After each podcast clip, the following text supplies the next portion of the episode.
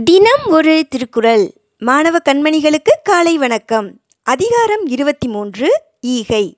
குறள் எண் இருநூற்றி இருபத்தி இரண்டு நல்லாறு எனினும் கொளல் தீது மேலுலகம் இல் எனினும் ஈதலே நன்று. விளக்கம்.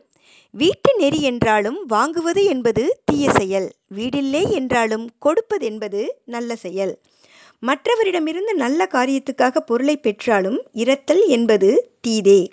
கொடுப்பவருக்கு மேலுலகம் அடைதலில்லை என்றாலும் கொடுத்தலே நல்லது. அதாவது நல்ல காரியத்துக்கு ஆனாலும் கூட ஏழைகளிடத்திலிருந்து வாங்கக்கூடாது. மோட்சலோகம் கிடைக்காமற் போய்விடுவதாக இருந்தாலும் கூட ஏழைகளுக்கு கொடுப்பதே நல்லது என்று கூறுகிறார் திருவள்ளுவர். மீண்டும் குரல். நல்லாறு எனினும் கொலல் தீது மேலுலகம் இல் எனினும் ஈதலே நன்று.